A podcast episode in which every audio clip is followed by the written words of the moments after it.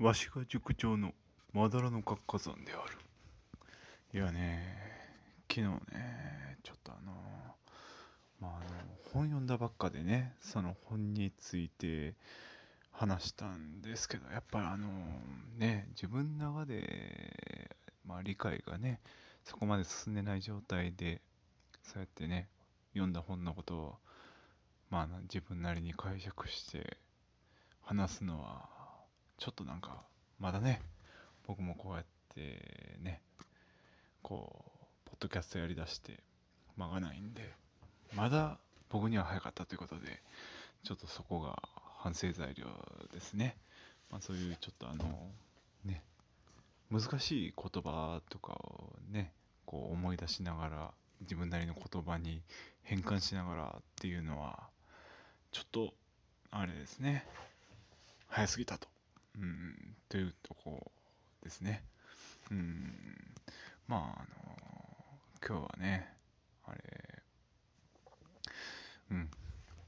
筋トレをね、最近やってるんですよ。まあ、あのなんか、スマホアプリで、まあ、参加費を払って、全国でね、なんかこうランキングつけて、上位やったら、まあその、賞金をもらえるみたいなやつでね。で、結構、あの、女の人は多く参加してて、まあ、1000人超えてたのかな。で、男はまあ、まあ、数百人。で、あのー、体重の下がり幅で言ったら、結構ね、あの上位の方にいたんですよ。それとなんかこう、食事のレポートとか出したらポイントもらえる。フィットネス動画を出したらもらえる。まあ、クイズ答えたらもらえるみたいな。まあそういうんでね、結構取りこぼしもまあちらほらあったんですけど、まあそれでも上位まあ30位以内にはまあポイントあったんですけど、まあでも、そのなんか、ね、それに加えて、まあ、ビフォーで撮った写真とアフターの写真。それをなんかあのランダムに同性のねそのアプリの参加者に見せてなんか5段階で評価してもらって。まああのまあ1がね前より悪くなってる。2が変わらないとかそういう感じなんですかね。で3がまああのちょっといいとか、そういうなんですかね。まあ僕も詳しいこと忘れたんですけど。まあ、それで、うん、まあすっごい評価悪かったんですよ。だって、1ヶ月で4キロは減って、体脂肪もまあ2%ぐらい下がってるんですけど、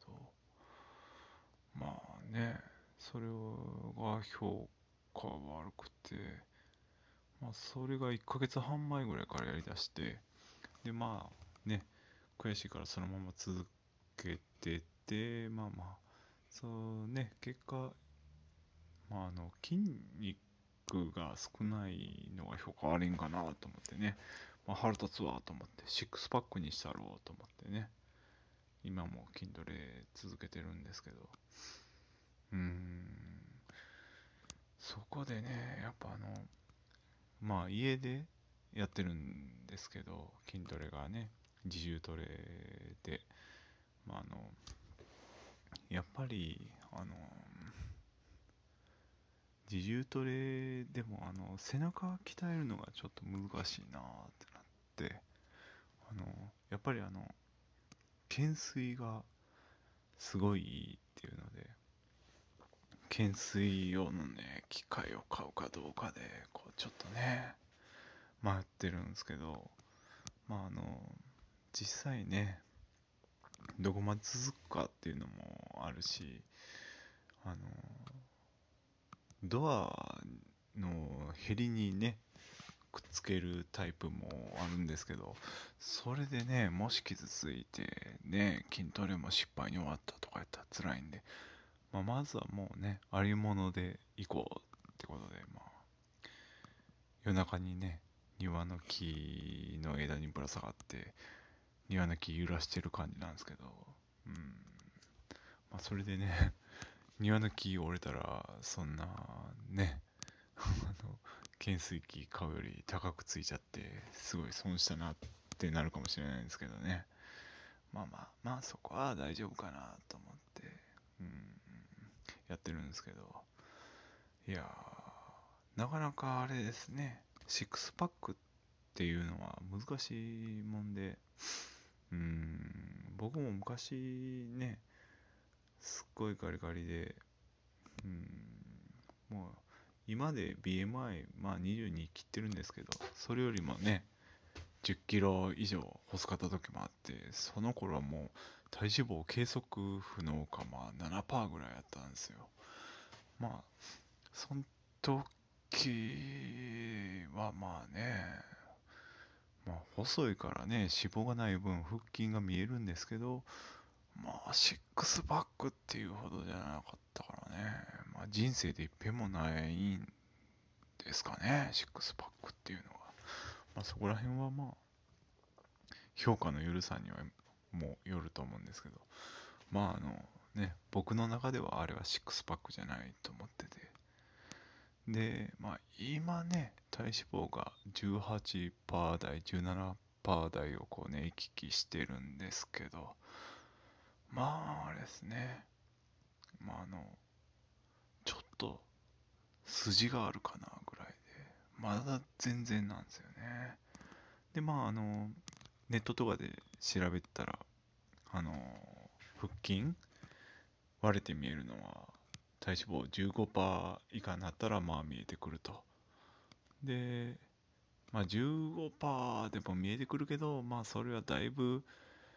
まあね、シックスパックっていうには、筋肉自体がでかくないとそこまで見えないから、まあ、あのはっきり見えるのはまあ10%に近づけた方がいいみたいな書いてて、体脂肪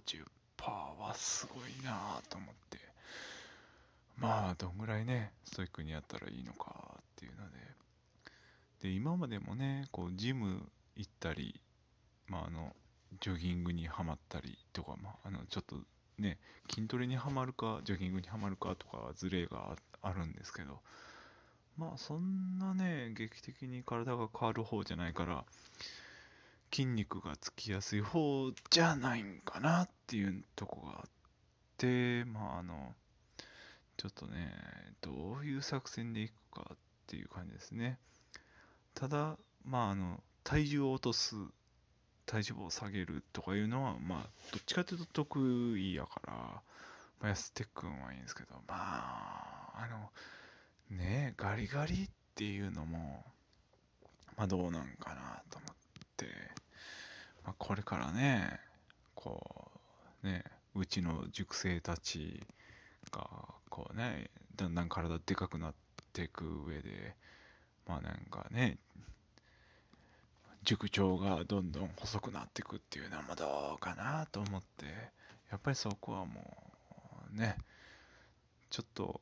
得意な道ではないんですけど、まあ筋肉つけようかなと思って、まあ今日もね、頑張って体幹多めのトレーニングをしたわけで、で、やっぱりね、こう、筋トレっていうのも楽しみを見出すのがやっぱ一番大事かなと思って、まあ、あのー、ね、昭和生まれの僕としてはもう筋トレといえば腕立て、腕立て何回できる？まあ言ったらね、まあそういうのとか、こう、筋肉番付的な番組で、ね、この時間で腕立て何回できるか、みたいなのがね、分かりやすい、しっくりくる世代なんで、ちょっとあの、腕立て中心にこう頑張ってみて、まああの、どんぐらい体変化出るか、ちょっと様子見てみたいと思います。まあね、やっぱり今までは、まあやっててね、まあ家庭が大事っていうことで、まああの結果をそこまで大事にしてこなかったんですけど、まああのー、今回はまあ、家庭が大事っていうのを履き違えたんでしょうね。まあ、家庭が大事っていうのもまああの大事結果も大事っていう感じで、まあ、あの振り返りそこに振り返りが大事っていうところを入れてですね、まあ、いや違うなこれあれですね評価ですね正当な評価のためにはしっかりした情報がないといけないっていうことで、まあ、あの体の体脂肪の変化体重の変化それともあの毎月ちょっとあの体の写真を撮っていって評価していきたいと思います。えー、明日がまあね、月始めになるんで、だいたいまあ月始めに撮っていこうと思うんで、まあ、それをね、撮って、その次の月、どんぐらい変化あったかとか、まあ、そのやっていく途中でまた報告したいと思います。熟成たちを、やっぱりね、そうやって途中途中で、まあ、評価していくのも大事だし、目標も作るのも大事だし、まあ、やっていきながら何が一番大事かを、